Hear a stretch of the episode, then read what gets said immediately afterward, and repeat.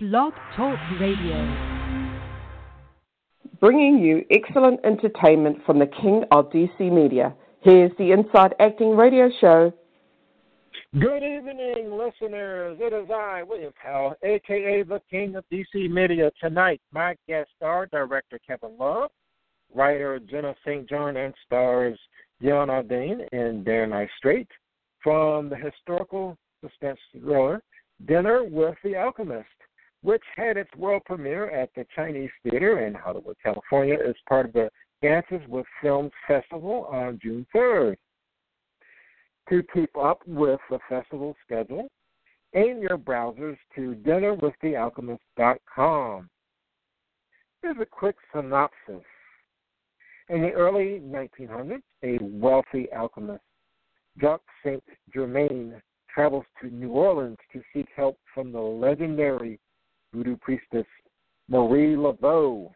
When a state of murders are uncovered, ducks and the quarreling locals butt heads. So I see that Kevin, Jenna, Dan, and Dionne are on the line. So let me just kindly bring them on in. Hello. Good evening, everyone. Hello. Hello. Hello.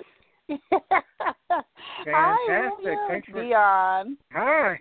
Hey Dionne, how you doing? All right. Yeah, your show uh Orange is the New Black is coming on again tomorrow, but we'll we'll talk about that later. Let's plunge right in. So Kevin, I just want to thank you for coming on the show and ask you I know you've directed um a lot of commercials in the past, but did you feel fully prepared when you took on the helm of the this this your feature film debut? uh, well, thanks for having us. Um, I don't think I felt fully prepared. I don't see how anybody could feel fully prepared for something as totally insane and stressful and emotional and roller coastery as doing something like a feature film. But I think, yeah, I, I directed a lot of commercials. I directed a lot of short films and web series and things. And I, I wouldn't say I was fully prepared, but I would say I was I was itching. I had to do it. I had to take that leap and and go for it and and go for something big. You know, it's like when you can't wait any longer, then you gotta you gotta do it. Yeah, that's that's right. So, uh, Dionne, you played the granddaughter of the original Marie Laveau. So, talk a little bit about your character. Ah, uh, what can I say that I think people don't already know? I mean, Marie Laveau is is an iconic uh, figure in, in in history, in in voodoo lore, in in sci-fi, and everything. And so I wanted to just bring, I guess, my my person, myself to it. Um, it, it was an honor to play a role uh, of that caliber, you know, being, such a strong historic female figure in in in the world that she's from. Um, it's almost like you know playing a Harriet Tubman character. Um, not to equate those two in any shape or form, but it's when you're playing someone that's historically known. You know, I feel like there's only so much you can do with it. But I, just based on my training and you know my love for the work that I do is just bringing truth to it as much as possible. That's right, absolutely. So Dan, I know you've played everything from gypsies to vampires. What drew you to this role? Well, uh, the character, it's a fascinating character, and uh, also working with uh, Kevin and Jenna. And just for the record, uh, my name is pronounced Dan. And no offense, I know, uh, uh, you know, everything oh, spelled the A-N, but it's Dan Istrate. Uh, but it happens all the time, so no big deal. but uh, so the, the the character is a very elusive and fascinating and fascinate and uh, um, uh, fantastical character, and nobody really uh, uh, knows who this guy really was, and that's what uh, what was challenging about the character, but uh, attracting attractive in the same time. You know, the, he Jacques Saint Germain appears in different times in history, uh, supposedly on different, uh, uh, you know, in different places uh, of the earth, different uh, at different, uh, you know, in different historical phases, and Uh, it's, it's just uh, nobody, even in in the film, we don't really explain uh, what this character is, uh, and that was uh, that was uh, challenging, but uh, gives you great freedom of how do you uh, portray such a, you know larger than life character. So uh, I, for me, it was uh, uh, what what I did. I, I tried to bring it as much as I could to my own uh, experiences. You know, um, you know, I was born in Transylvania and I moved. Uh, I, I traveled all over the world, and then I I moved uh, to United States, and uh, my life so far has been a, a great adventure that had you know had to do a lot with uh, the acting world and um, in general I, I I got the somehow I got to play a lot of supernatural characters you know like you know Dracula or Mephisto in Faust or uh, Victor Frankenstein. These were in theater but uh, um, I'm I'm uh, pretty comfortable I would say in that uh, realm. So, so yeah that's it. I don't know. Jenna, I know that you've been an actress, and so what drew you to writing? Um, I've always written. Um, I grew up writing um, and performing, and so the two have always gone hand in hand for me. I actually got my master's degree in fiction writing um, for prose, and got into screenwriting um, right around there as well. I was frustrated by a lot of the roles I was auditioning for, um, the female characters. So I just figured I would write I would write better roles. Um, but I've always considered myself a storyteller and writing and acting and dancing too. I also dance ballet. They all kind of feed into that. Yes. Excellent. Excellent. Now, Kevin, I know that uh, there are over 150 visual effects shot for this film. So, talk about some of the challenges you had putting all of that together. Yeah, so it's a period piece, and I think uh, we're all a little bit crazy for trying to attempt a period piece um, as a little indie film without uh, proper financing behind us, without a studio behind us. Um, there's, there's a reason when you go to little film festivals or you're scrolling through a list of indie films, you don't see a lot of supernatural period pieces. So, my my brother and I are pretty savvy with visual effects, and and most of those 150 shots are just uh, cleanup shots, paint shots, as they're called. Um, which is just kind of getting rid of stuff that shouldn't be there. Oh, look, there's a there's a street sign in the background that's that's out of place out of time. Um, oh, there's a security camera in the background. Oh, there's a satellite dish in the background. Oh, there, you know. So there's a lot of that work, and it's just it's just very time consuming. And it was mostly a matter of me hunkering down and blocking out my calendar and, and rolling up my sleeves. Um, the other the other really sort of fun thing that we did was in, in order to create some of the locations that don't really exist anymore, like the docks in New Orleans. You got to imagine that uh, you know this this takes place a little over 100 years ago, and the docks in New Orleans were totally different than they are now. They were a bustling hub of commerce. It was blue collar, working class, people getting stuff done. Uh, and now the the the Mississippi right there up against the French Quarter is a park you know, and it's a place where tourists go to take pictures. It's not, you know, there's no heavy machinery loading bananas in and out. Um, mm.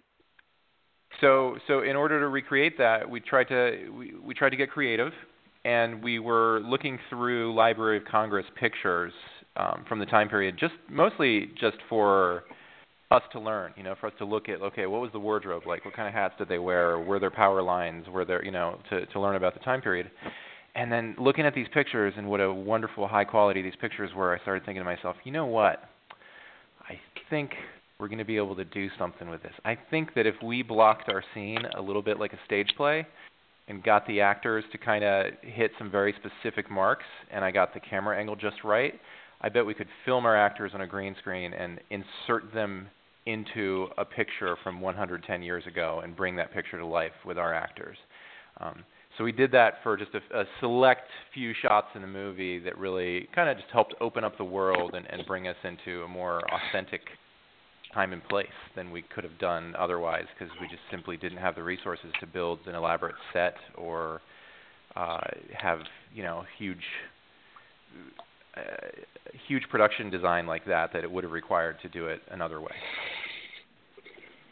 Fascinating, fascinating. So Jenna, talk about some of the scary stories you heard about uh, New Orleans. I know they have like the stories about vampire cats and the whole thing. I mean, talk a little bit about you know those stories and how that inspired you to write the script. Um, there are so many stories. There, um, it just it's an endless well of stories down there. Um, if you delve into the supernatural, and for them, for New Orleans, it the locals will tell it like like a story, like mythology, but there's many of them will tell it as though it is fact.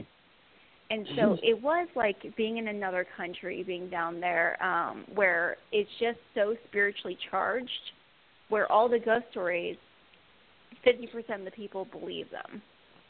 Um, and when I was doing research down there um, for, you know, for the different roles and for um, one of the characters that the locals believe is now a ghost. Um, one of one of the the locals told me that this ghost character um gave her toilet paper in the middle of the night when she so for her these characters are very much alive and real you know i um so there was there was a lot that i had to do to honor honor their mythology um, and not to poke fun at it, to take it seriously. Um, but this story in particular, um, there is a lot of mythology that I wove into Dinner with the Alchemist, um, and it just it was a few that I felt could fit together well, and a compelling cast of characters. But there was just there was a ton. There's so much that I didn't even tap my toes into.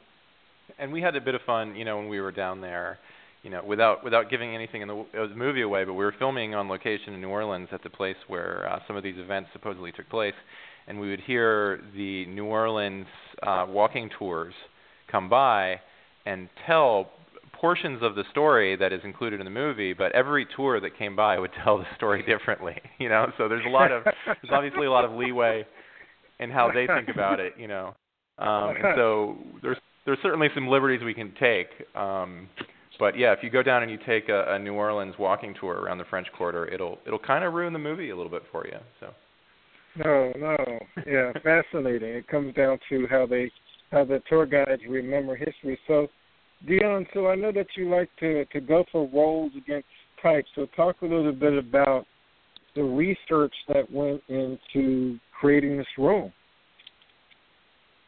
research for Marie Laveau was a lot of um honestly for me I, I remember going through like first of all Googling, just simply Googling her name, um, and reading as much as possible that I found online, but also looking at images to try to get the essence of her because there are these there are like actual images of her of, of how she was, and then I feel like there are these fantasized, stylized images. Um, and you know, looking at that and working with you know the costume designer and knowing like there was a certain look that uh, Jenna and Kevin and the costume designer wanted. Um, so you know, looking looking also at that and getting that in mind of okay, what is what is she wearing? What does she look like? And of course, I know I don't look exactly like her, but I don't think any of the actresses that have played her look exactly like her.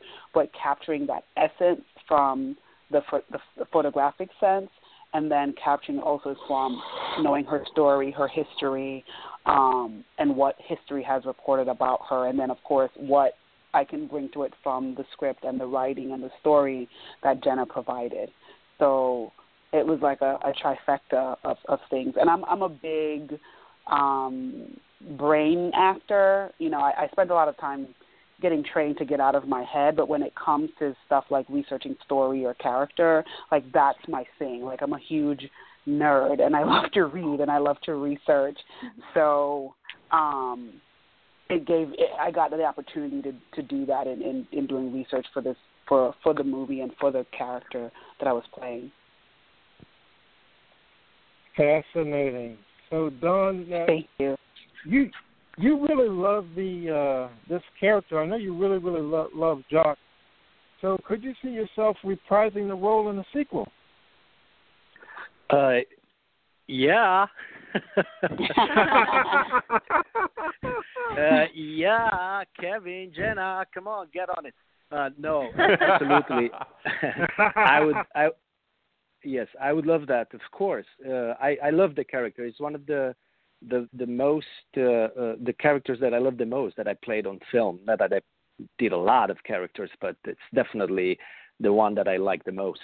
Uh, it, it, a little bit, if if I may, uh, if, if I may make a parallel with uh, roles that I've done in theater, uh, um, uh, reminds me a little bit of the of Mephisto, uh, which is my other like favorite character that I've done on on uh, on stage. You know, uh, the uh, Mephisto and Faust, because uh, this type of character uh, uh, gives you a great freedom.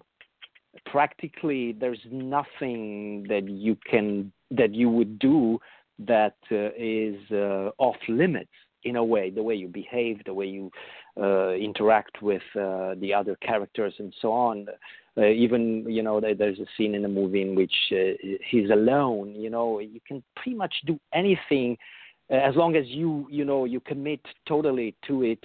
It can be part of the character uh, uh, because, as I said, there's not much out there about Jacques Saint Germain, and and so you just have to you know behave truthfully in the um, in the circumstance of you know in the in the specific scene that you're playing.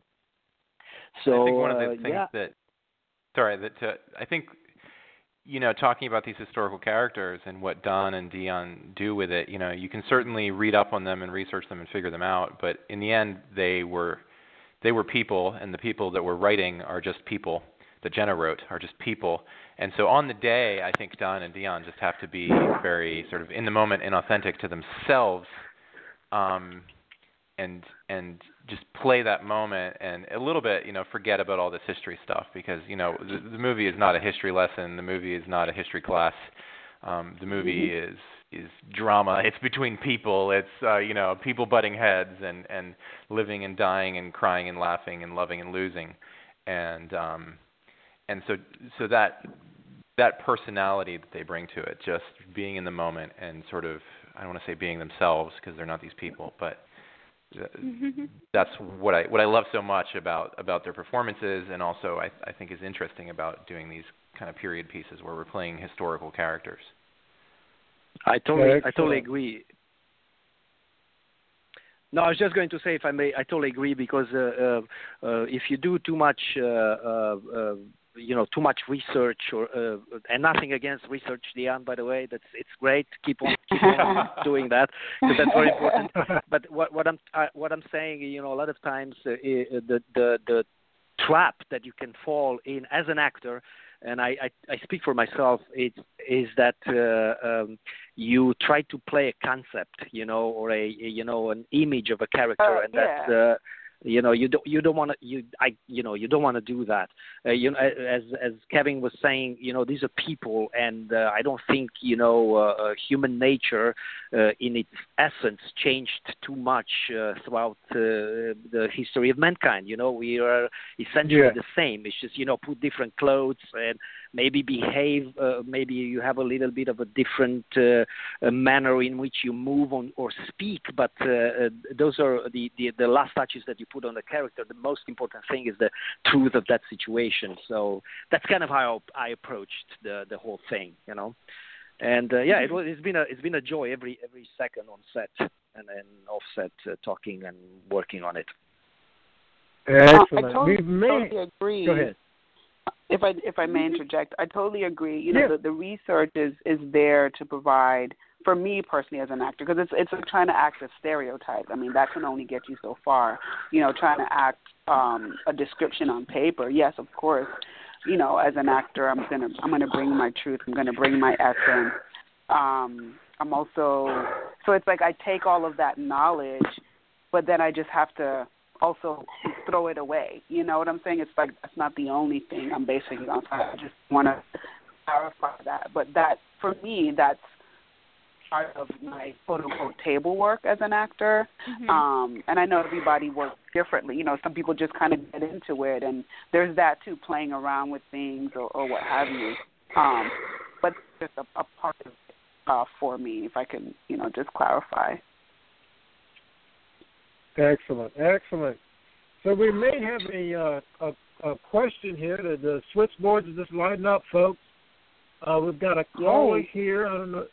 Yeah, uh, they're uh, two four eight.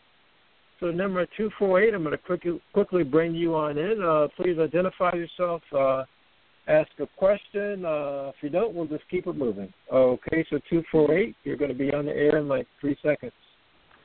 Hello, who's on the air? Hello. Hello. You have a question? I'm stuck. Hi. I'm stuck in a car wash. I'm sorry. Um, yeah, I. Okay, who's calling? I have to go around. I'm on the phone. I'll be right back. Oh, let me do it. I'm sorry. okay. I was stuck in a car wash that wouldn't go. Um, I just want to know when is the next showing of Dinner with the Alchemist. Thank you.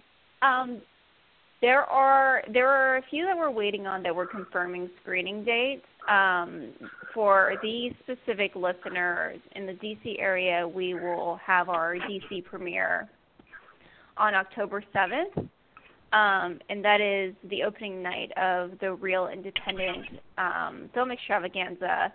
And um, we have we're still locking down a couple of other dates um, that are not set in stone yet. Um, Well, but that I'm is that looking is the one that we it. do have for D- DC area. That'll be exciting. I love you guys. You know who this is? That's it is Aunt Kate. Thank you. Yeah, yeah. All right, Aunt Kate. you guys Okay, have a good Kate. time with this. Okay, thank you. I really, really enjoyed your premiere a couple of weeks ago. It was fabulous.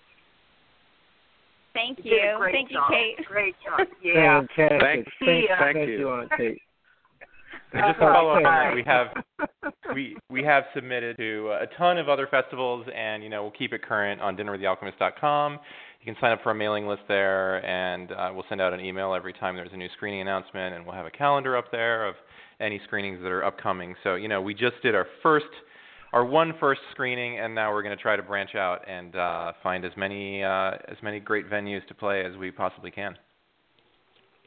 Yes. So now, Jenna, you tried once before to get this project off the ground, and it, it sort of crashed. So, so talk about that. I mean, talk about the challenges of, uh, of you know, moving past that, and uh, some of the challenges that you faced. Um, it was a challenge. It was it was a blessing in disguise. Um, the script was completely different. It was a completely different team, um, and unfortunately and fortunately, I had to pull the plug on it. Um, and just I started afresh. I did a page one rewrite. It is um, completely different um, uh, as the actors that were in the old version and this version know.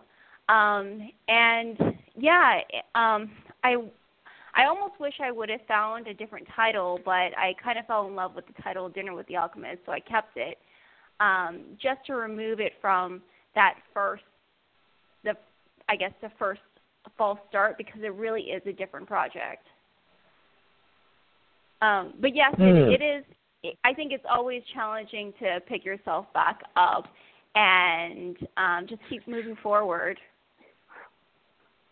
Oh, absolutely, absolutely. So, Mhm. Kevin, talk about the the score and the amazing work of uh, Ingrid Berger. Yeah, so um, well, the Ingrid was uh, one of our violinists who did a fantastic job, and we actually had you know live musicians play the score, which is written by John Piscatello, who's a Los Angeles composer, who is uh, wonderfully obsessed with getting live musicians. And one of the things that happens, I think, a lot on these lower budget projects and on these indie projects is that people do their scores totally in the box, um, and that means in the computer. You know, um, Yeah. so the computer eh, synthesizer fake orchestra thing does a does a very competent job but it just doesn't bring that humanity that a real human brings you know and particularly for this project that was a- period piece. It deals with voodoo and and uh, magic and the clash of sort of this world and the next and the supernatural and it had this old you know sort of textured feel to it. Um computer music just doesn't feel right you know? So having uh having a composer uh who who you know scores something that sounds very organic that has a live harpist a live violinist a live a, a string quartet and and really builds the score out of that idea out of this world of this old world of mysticism and makes a score that agrees with that. Was we're just we're just so lucky. We're so fortunate. I mean the movie the movie without John's score and the movie with John's score is a completely different experience, and it really it really elevated some of the some of the sections so much that I I I could sit here for the next ten hours and say nice things about John and about his score and about the process of uh, working with him. Um, but that would bore everybody to tears, so I'll shut up. excellent, excellent. So now, now, uh, Jenna, talk about the costuming. I, I saw some of the images and they were fantastic. Talk about that. Um, we brought on our production designer and our producer, Erin Goldstein. Erin Goldstein. Say that again.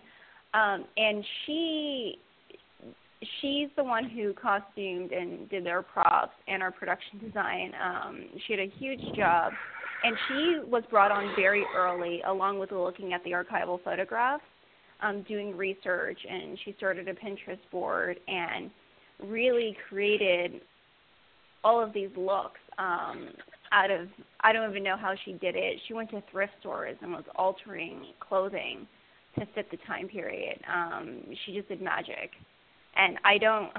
The dinner with an alchemist would not have existed without her.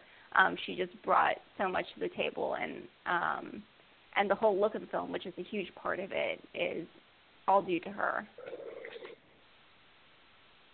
Fascinating, fascinating. So, uh, Deanna, I'm gonna put you on the spot. I want you to talk about Kevin's directing style. How did how did you Ooh. find that? I like it. He was such a tyrant. He's so mean. Not at all. Kevin is what I like to call um an actor's director, you know, and I I don't know if it's something that's used in film a lot. I know coming from theater, um, it's very important when you have a director that um not only is you know lord of the project um and and and knows what they're doing in that sense but is sensitive to your job and your role in the film and makes sure that you get it and that he's explaining whatever needs to be explained. Um you know i i felt supported. I felt cared for. Um and and and and motivated and like all right i i can do what i need to do. And if i wasn't he he would let me know and i didn't get frustrated. It wasn't like a bunch of takes where he's like all right great job let's do one more which is like so annoying when that happens. It's like well if it was a great job why do i need to shoot another one? You know it, like even if kevin wasn't listening on the call i would be singing his praises and jenna as well and um and Gus, you know, our DP, and it's just everyone, and it, it, it's important because Kevin set the tone. You know what I'm saying? Because it could be a really annoying and horrible process if the director is an ass, you know, or he's Right. mean or he doesn't know how to manage. So it was great. I I I look forward to the opportunity of working with Kevin again. I wish other directors that I work with in the future are that amazing. You know, and I've worked with great directors too, but it's just like on an indie project, you can you man, it's the luck of the draw sometimes. So I, I feel very grateful and very fortunate you know, Excellent. even as much stress and pressure that they were under, you know, with everything going on, they were great under fire. Absolutely, one thousand percent. I would I would just like to say that I agree with everything she just said, and she's absolutely accurate. okay, okay. Don, Don, we're going to go to you now. I know that you trained as an actor over there in uh, Romania. So, what's some of the Yes, sir. tools you picked up uh, during your training that you brought into your career? Uh, well, you know, in, Romania they start you with uh, psychological realism with uh, Stanislavski, and then they uh, take you through the Greeks and then classicism and Shakespeare and whatnot, Commedia dell'arte and everything. But uh, for whatever reason, you know, people kept on telling me, you know, you're good at movement, and then uh, I, I did a lot of uh, movement theater in, I mean, movement-based theater in Romania as well. And then when I moved to uh, to the states in DC, working with Synetic, they kind of took those skills to the next level as far as uh, stylized movement, uh, uh, modern pantomime, acrobatics, stage combat, and so on. And and what that does, despite of uh, what a lot of people think, uh, uh, it actually gives you uh, all those things uh, give you great freedom as an actor to to to go places and and you know a lot of people talk about you know uh, theater acting is very big and demonstrate uh, like uh, you demonstrate and uh, uh, uh, whereas film acting is very subtle and small in, in your gestures and, and expressions and so on which is true but what the the big um, the physicality right of of of um, movement theater, what that gave me was this this uh, inner freedom to bring that when I'm playing these uh, um, fantastical characters, supernatural characters. Uh, Yeah. I, I approach I approach a character like that with no fear, really, and, and hopefully I'll have a director that uh, uh, um, uh, pulls me back or tells me, okay, that was too much, or uh, uh, uh, you know that doesn't feel real, and so on. But I think that's the main thing that I, I, I learned. And and one other thing I want to I want to say that I learned in Romania from my teacher, and I'm going to mention his name because I think it's very important. His name is Grigore Gonza. He was my acting teacher, and he would always tell us uh, to be sincere. He would always use Hmm. that term that uh, that that that stuck with me, you know. And uh, we would do a scene, and he would always interrupt you in the middle of the scene, and he would say, "I don't believe you." I do, and he was Hmm. not being nice at all. You know, he was just like very, uh, and I, I, I say that as a good thing, as a compliment. Like he would, uh, he he didn't compromise when it came to to to being sincere. And I, I every time I get on stage or I, I'm in front of the camera, uh, after everything that uh, in this case you Kevin is telling me everything, everything, everything, and we agree on something, and then you know action. The last thing that comes to my mind is be sincere. I, ho- I hope that makes sense. That's Excellent. great. I want to add Excellent. I want to add one. I want to add one thing to that, if I may interject. Um, this is my Uh-huh. top tip for all the actors that are working, uh, all the actors that are listening to us. That that Don does that I really like. I love Don's acting. Obviously, we wouldn't have made him the title character of our movie if we didn't. And and one thing that Don does, and uh, we talked about it a little bit, but I think part of it evolved out of uh, like a language barrier and English being his second language, but it's it's super useful.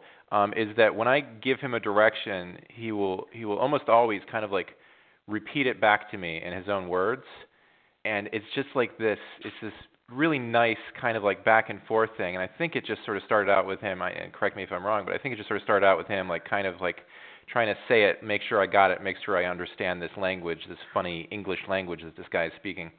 Um, but it's such a it's such like a useful tool for a director to kind of have that sounding board of an actor speaking back to me because it saves us a lot of time because if I say, okay, I want you to do this this next take, uh, you know, more flirtatious, and he says, you know, oh, okay, like this, this, and this, and he didn't quite, he wasn't quite tracking what I was saying, then then we can make like these little micro adjustments in there before we we roll again and we spend another couple minutes on a take and we're exhausting people's energies and all that stuff. So that kind of constant verbal sounding board is just it's just the best and I want I want everybody to do that. I think a lot of uh, just to just, just to comp- if I if I may real quick uh, on yeah. on what Kevin was saying, you know, I think a lot of yeah. actors are afraid to seem like they don't know what they're doing, or they're oh I'm being stupid, or I don't understand, or, you know, or I'm not sophisticated enough enough. And guess what? You are stupid sometimes. I, you are not sophisticated enough, but you have to be honest in communicating with the director because otherwise you, again you you're just uh, pretending that you know what what he's asking you. So that's what i'm doing a lot of times. I'm just making sure that i get what he's telling me. So and then with kevin was was amazing. And it, uh, it, uh, since we we talk about you know kevin and and we uh, you know let let me add to uh, to to that. Uh, i i think i just want to say this. I i, I think that that that kevin is the true alchemist of this uh, film and and he turned everything you know yeah. he turned like like like this this these dire uh, situations that we were in into pure gold really. And and and uh, he's he's a he's a true he as a person and as a director but as a per- person he's a true aristocrat and and uh, he's a super intelligent uh, human being. And those are those are uh, amazing uh, uh, traits for a for a director. That's all that's all i had to say about Kevin. I would just for like now. to say that he's absolutely correct, and I agree wholeheartedly. so yeah, it was nice. Yeah, fascinating, fascinating. Very true. So Kevin, Very we're true. wearing you out tonight. We're wearing you out, but talk a little about. It's kind of a two-pronged question. Um, kind of rattle off some of the names that some of the people here in the DMV would recognize. I know you cast a lot of us here in this area, and then kind of segue from that into uh, the commitment to uh, diversity and the, and the whole thing about trying to to have a diverse cast. Yeah, sure. Um, yeah, we cast a lot of uh, the people. You know, I mean, the vast majority of the cast is either a DMV person or a former DMV person. The people on the phone here, you know, Don and Dionne. Uh, we, you know, we know them because they are from the area. You know, and then the next one, the, the next obvious one is uh, Megan Graves, who plays Mary, which is sort of the other, the other uh, biggest character. Um, and she's a local theater actress that just works a ton and does great work.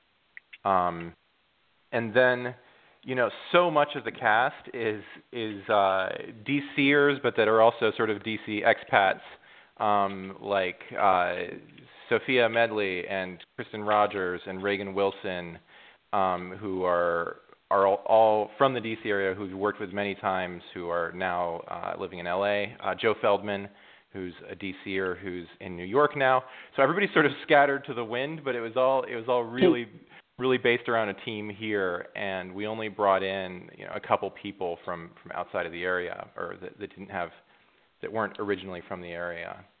Yeah. Um, yeah. In in in terms of the diversity thing, you know, it's just it's really interesting and challenging um, tackling a period piece because you know I think the world you know used to be I mean there is still racism in the world, but the world was more racist a hundred some years ago. Um, but that's not the story that we wanted to tell. It didn't. It, this movie is not about race relations in any way. It has nothing to do with that. And and that's not the world that we wanted to to focus on. And it's not the world. You know, it's not. Yes, that's a problem in history, and there are many great movies that tackle that. But that's not something that we wanted to focus on. And at the same time, we didn't want to use this sort of like lazy excuse of saying like, you know, okay, well really long time ago, you know, people of color were subjugated, and so we will subjugate them in our movie. Um, New Orleans was was actually a very progressive place and well ahead of its time. And you know, Marie Laveau, the original, the grandmother of the character that Dionne Audain was playing, who was of mixed race and was was a legendary, you know, respected character in the community amongst people of of all ethnic background. And so I think we just, you know, we just took a look at this and said, you know, is there a way to do this movie and do a period piece and just just be more diverse and be more inclusive and and and you know paint the world in the way that that I would rather see the world, if that makes sense. And I think there is a way. I think it's easy. You just have to you just have to Right. make the deliberate effort. And this is most Yeah. stories. This is most stories that are being told have nothing to do with race, but yet they tend to have all white cast with maybe a token black guy or a token minority character. Not, not just all friend. white casts, all white male casts. Right.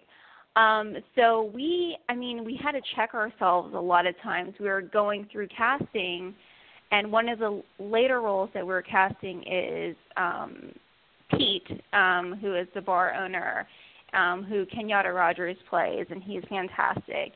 And we we had to check ourselves and say, you know, this is this is leaning a little too white for us. So let's just make an active effort to cast cast this character of Pete as a black bartender. And we found we found Kenyatta and he was fantastic, but we had to recognize kind of our own brainwashing of what Hollywood is doing to us.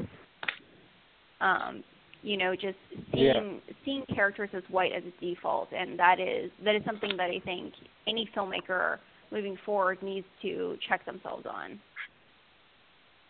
Exactly, exactly. So I have a question that came into the chat room. The chat room's really blowing up. Uh, Naisha Whitten Wilson, who uh, actually auditioned for you guys, uh, she's from from the New Orleans area. She's from New Orleans, and she had a question. I guess uh, Kevin or Jenna, you could answer this. Uh, she says here, uh, how long did it take to perfect the casting? Ooh. so long. I feel like we were casting forever. Um, we for I feel like we started casting um, November, November, October, November um, of 2013, um, and then finished finished around May, the beginning of May. Wow. Um, it, it, it's Yeah, so- it's a it's a challenging cast with you know a very a very diverse cast uh, age wise and uh, ethnicity wise and um, everything and and so it, it was a huge effort and uh, Joy Haynes also a DC local who is now living elsewhere. It seems like everybody worked in this movie and then skipped town. But Right. um, Joy Haynes was our casting director and really helped us pull a, a ton of people together. And we saw we saw hundreds and hundreds of people, hundreds of tape, and hundreds of people uh, to to put together this movie. Because not only is it a is it a diverse cast, but it's just a big cast. It's got a, a uh, I think 25. I want to say 25 speaking roles, which is just Mm. a lot for a little indie. So it was tough. All right, we're having so much fun. We're having so much fun. So I, I think we do have time to squeeze in very quickly, uh, Don and Dionne. Talk about your uh, your audition experience and and uh, how that went for you, how you felt doing that, and then we'll just wrap up. So Don, uh, you're on. Uh, oh, okay. Um, I Uh-huh. uh, initially I was uh, initially in the in the first uh, start of the project I was uh, uh, cast as Antonio actually, and uh, I was very excited and and uh, I was looking forward to doing the the part, of course, you know, uh, and. Uh, n- getting to know the, the, the whole story and seeing um, you know the Jacques Saint Germain character, I just uh, it was one of those things uh, when when you go like that is my part. I mean, I, I just I, honestly I just uh, uh, I, I know that sounds such like a cliche because a lot of actors think that all the time. You know, it's like you're doing. Uh, uh, uh, I don't know. You're doing, you're playing Mercutio, and you think you want to play uh, Romeo or, or whatever. You know, you, you you think you should be Hamlet, but it wasn't that. It was something else. It just felt. I was like, just give me that part. I mean, I have to do that, even though I knew, okay, there, there's already I'm playing, you know, Antonio. Forget it. And then guess what happened? You know, the the the project just didn't. You know, the project stopped. And then it started again later and uh, i get a phone call from uh, kevin and say hey we want to uh, you know we want you to read for jacques saint germain and it was i was very uh, very happy obviously but uh, surprised and not surprised. It just kind of the whole process it was so natural and so um Mhm. it just went into that direction you know? It's like one of those things that uh, uh uh, there is a Romanian saying. that They say that uh, whatever is yours, it's put aside. Okay, uh, free translation. Mm. So, so it's very interesting, and I, you know, I kind of, I kind of uh, believe that uh, in in my life, uh, in all aspects of my life. You know, it's a, it's a, some would say it's a mystical approach to life, and that's kind of what keeps me sane in this, uh, uh, you know, fast-paced uh, world and in this, uh, you know, crazy world of acting and so on. I, ki- I kind of believe that, you know, whatever is yours is yours, and and this happened like that, you know. So, um, of course, I'm very happy that uh, uh, uh, Jenna thought that, you know, hey, he he, you know, he could be a, a good fit, and uh, I went and and I read, I think, and uh, then uh, we had a we went and had coffee and we talked about, hey, you want to do it? And oh my God, I, I was like, yeah, I want to do it. Uh, uh, He's just- he's just totally let- let- underplaying this. He's totally underplaying. I called him. I said we would like to offer you the role to play Jacques Saint Germain, the alchemist. That's right. And I That's just right, hear that's on right. the other side of the phone, I hear him say, "Yes, let's do this." That's but uh, that, that's that's right. It it it did happen like that. And and after I hang up the phone, probably I was doing a crazy dance in in my house. I don't know. We're getting low I was very time. happy. So then, uh, Dionne, Dionne, to take quickly it away. talk about, yeah, quickly talk about your uh, audition, uh, Audition experience. experience, and yeah, Um, and then we'll okay, wrap up with so- future projects. Okay. To be frank and honest, uh, from what I do remember, uh, it started with the audition process. Uh, again, to to to copy what Dan said, it was natural. Um, it wasn't, you know, stressful at all. Like there were people in the room, like waiting room and all that. Um, but it was again like let's just see what you bring to it. I felt very comfortable, very at ease. Um, it was also two years ago, so I'm not remembering everything. I'm not even going to lie. Um, I think I also got to read with Marley, uh, who played, you know, my young cousin in the film at one point. Maybe it was a callback, but all in all, it was it was great. You know, like I felt good about it, and it wasn't like I felt good and I felt like they were blowing smoke up my, you know what, you know, um, because that happens. You're like, yeah, you did great, and then you like you never hear back. So, um, it was I I just remember a great experience, and obviously I did well because I got cast in the movie. So it was a very. Excellent. let me interject briefly, but it was it was a really tough role to cast. Um, it, it was just a very specific thing that we had in mind for the Marie character, and a, and a and a very tough journey that she has to take. And so we saw hundreds of tapes, and I think we saw over 50 people in person. And we were we were struggling to find somebody that kind of fit the mold of what we had in mind for that character. And then our casting director Joy Haynes said, "Hey, Dion, you got to check out Dionne." And uh, we are so thankful that she did, because you know the rest is history, as they say. Awesome. Awesome. thank you. Excellent. Yes, thank you, Joy Haynes. We're down to about seven minutes, so quickly, uh, Jenna, talk about uh, the life of this film uh, beyond festivals, and then uh, Don and Dionne just talk about uh, future profit, uh, projects. Then we'll wrap up. Um, the life of this film beyond festivals, um, we are we're hoping for distribution. Obviously, um, we care. We our biggest goal is to get as many eyeballs on it as possible, and for it to find its audience. And I think we are heading in that direction. I feel very hopeful um, for it, and um, just just writing a lot um, for for the next the next one, whatever that may be. Okay. All right, Don. What's next? Uh, yes, uh, well, right now I uh, have uh, another film that I co-produced, and I'm, I'm playing one of the leads character called Her Tango, which is a um, love story uh, set on on a backdrop of uh, Argentinian tango, which is a, a, passion of mine. I uh, encountered that world uh, five years ago, and uh, it had such an impact on me that I said, I'm going to make a movie. And uh, I did make it, and uh, we're hoping to take it to festivals and, and so on.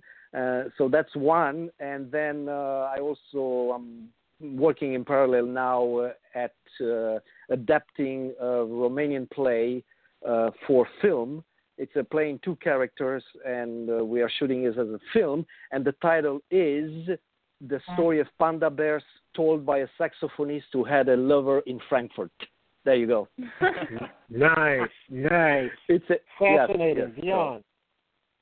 Uh, what am I working on? Um, let's see. Looking forward to doing lots more interviews for Dinner with the Alchemist and Yay. picking out picking out wardrobe for red carpets. Is that vain? Um, no, honestly, I've I've started writing. I'm working on a a web series. I'm also preparing myself for um, venturing across the pond into the UK. I just became a British citizen. Well, I I renewed my Nice. British citizenship. I was born in an island, so I'm looking to expand my horizons across the pond, um, producing uh, and you know writing and creating my own my own vehicle, um, just showcasing my shenanigans in life. Um, what else? Auditioning, you know, training myself, getting prepared, um, just being ready, being ready for roles that are coming, and, and also working on my one woman show.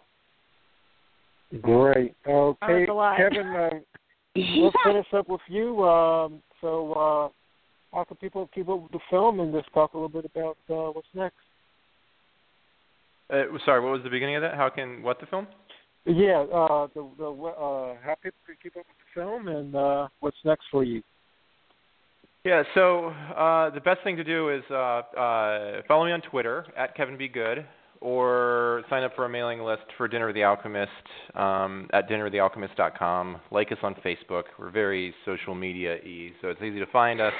And hopefully, we will be playing, you know, all across the country and all across the world. And I look forward to, you know, there's just there's just nothing like sitting down in a darkened theater with a big screen and a subwoofer that can shake your feelings out and Nice. watching you know everybody turning off their devices and just sinking into the movie for the the hour and 39 minute runtime um so I, I just can't wait for more festival screenings. The experience at the Chinese Theater was one of the best experiences of my life. It was it was wonderful.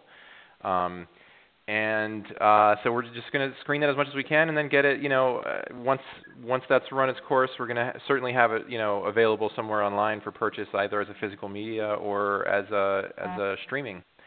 Um, and then we're just working on other things. We're writing. Uh, Jenna just wrote a, a, a pilot that we're finishing up and submitting to other things. We're keeping busy and making lots more. You know, I think it's just it's just a matter of uh, creating, constantly creating. You never know which one is going to really gain traction. Beautiful, beautiful, beautiful. Well, uh, Kevin, uh, Dionne, uh, Don, uh, Jenna, it was just great to have you on tonight. I'm just really excited about the film. Thanks for having see us. Thank you. Thank Yes, you so much. It's been a pleasure. A pleasure. Absolutely. Well, Yeah, break legs and This is have a blessed night. Yes. Thank Thanks, you. you Thank too. All right. Okay. Thank Good you. night. You, you, you right. too. Good night. Bye. Excellent. Bye. Ciao. ciao. Bye-bye. Okay, everybody. Uh, I'll leave you with this thought of doing something for your career every day and breaking a leg. Good night.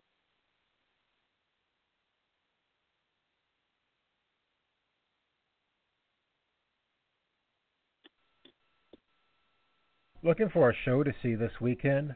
Look no further than DC Metro Theater Arts. They've got reviews, Q&As with actors, and much, much more. Visit dcmetrotheaterarts.com. That's dcmetrotheaterarts.com. Tonight, tonight was a good night.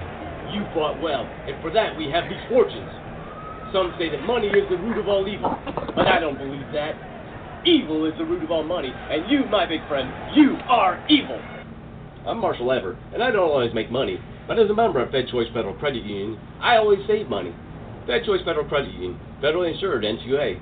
Membership open to federal employees and their families. Fed Choice Federal Credit Union, a proud sponsor of the Inside Acting Radio Show.